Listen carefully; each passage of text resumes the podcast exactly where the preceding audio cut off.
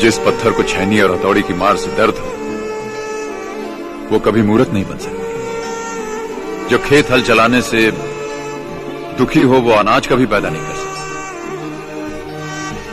माँ बाप की डांट, छैनी, हथौड़ी, हल जैसे ज़रूर है। मगर ये डांट ही हमें शिक्षित करती है, यही हमें प्रेरणा देती है।